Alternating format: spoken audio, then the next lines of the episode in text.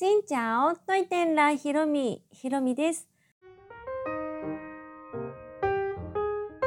この番組は YouTuber、ブロガーであり、ベトナム旅行研究家のひろみが日々の出来事やベトナム旅行にまつわるお話をしています。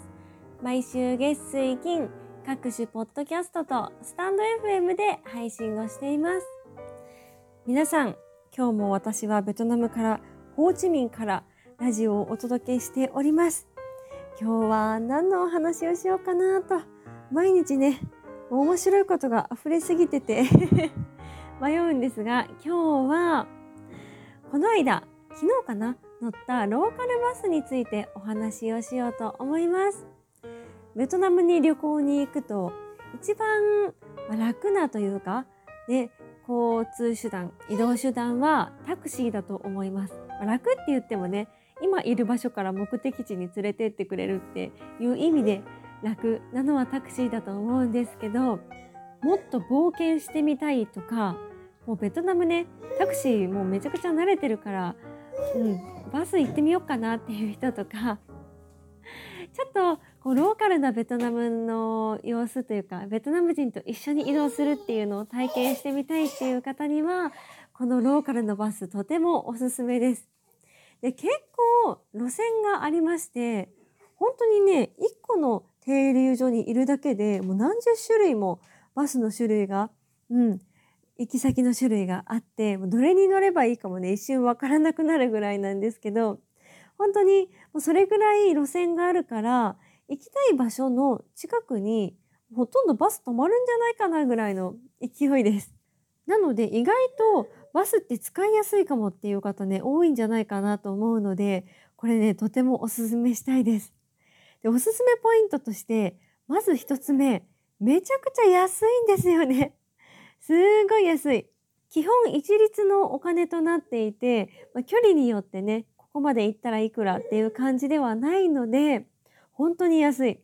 例えば私が昨日、スオイティエン公園という今いるところから30分ぐらいのところかな？のところにバスで行きました。バスで行くと少し迂回するので45分、50分、1時間かかるかなぐらいのところでした。なんですけど、タクシーで行くと配車アプリのグラブで見たら30万トン超えてて1500円ぐらいだったんですね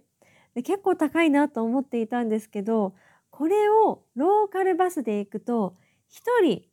7000ドン、2人で1万4000トンでいけるという、すごくないですか？この金額なんとね、2人で70円ぐらい。今の円安のレートだと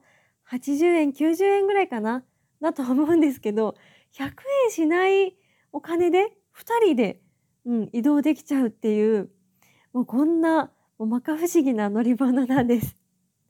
で、私このローカルバスは今まで旅行で何回か使ったことはあったんですけど、未だにね、こう乗り方とか降り方がよく分かってなかったんですけど、今回ローカルバスに乗ってみて、ちょっと分かりました。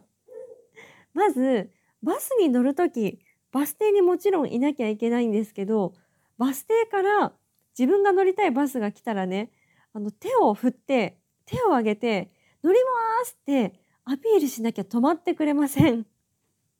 そう。で、バスの端っこら辺にね、何番ってでっかく書いてあるので、それが近づいたら、もう、あの、本当アピールです。アピールしないと通り過ぎちゃうから。アピールしたら近づいてくれて、ゆっくり走ってくれる。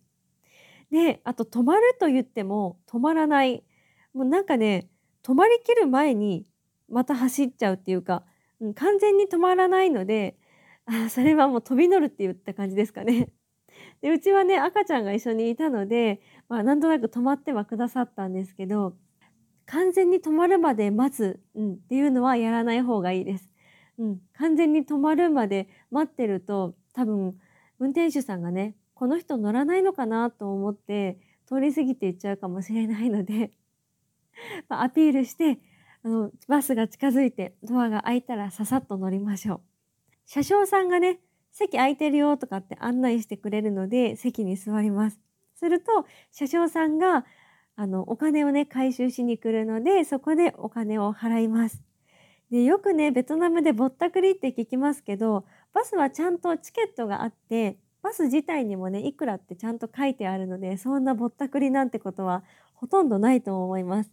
私が昔、ダナンっていうところからホイアンっていうところまで、ローカルバスで行った時は、そこはね、そういうのがちゃんとしてなかったからか、堂々と私ぼったくられたんですけど、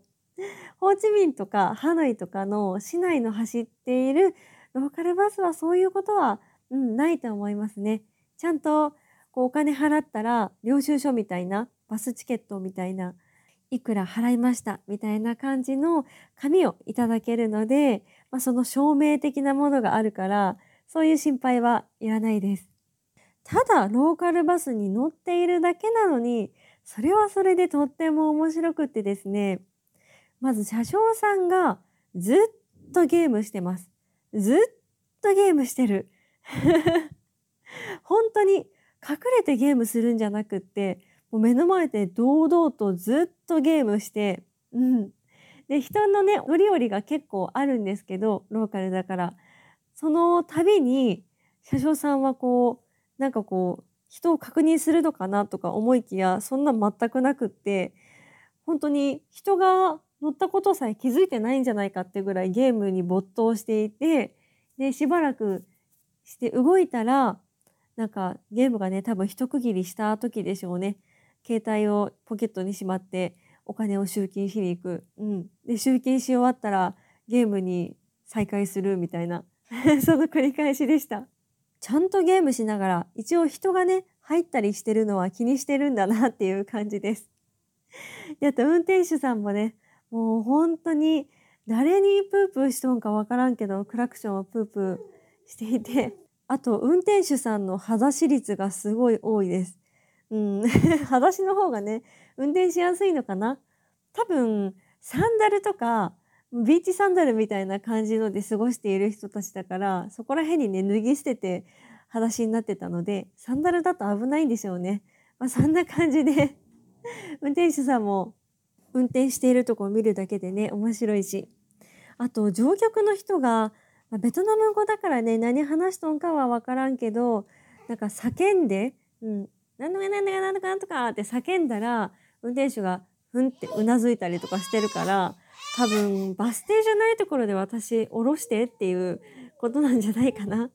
この辺りに用事があるから降ろしてよみたいな感じの会話してるのかなっていう感じもするし。かと思いきや、若い女の子が、なんだろう、独り言ぐらいの大きさで、なんかブツブツってこう喋って、うん、それは多分ね、聞こえてるんだと思います。運転手さんに。で、運転手さんも多分何かしら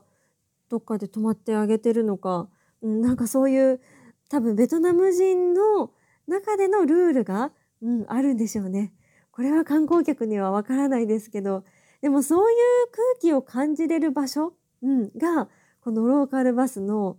あの醍醐味だと思います。街走ってるとローカルバスってすごくいっぱい走っていていろんな大きさとか、うん、中の椅子の配置の具合も違うしもうもちろんですけど新しい古いっていうのも全然違うから本当に来るバスによってめちゃくちゃ古かったり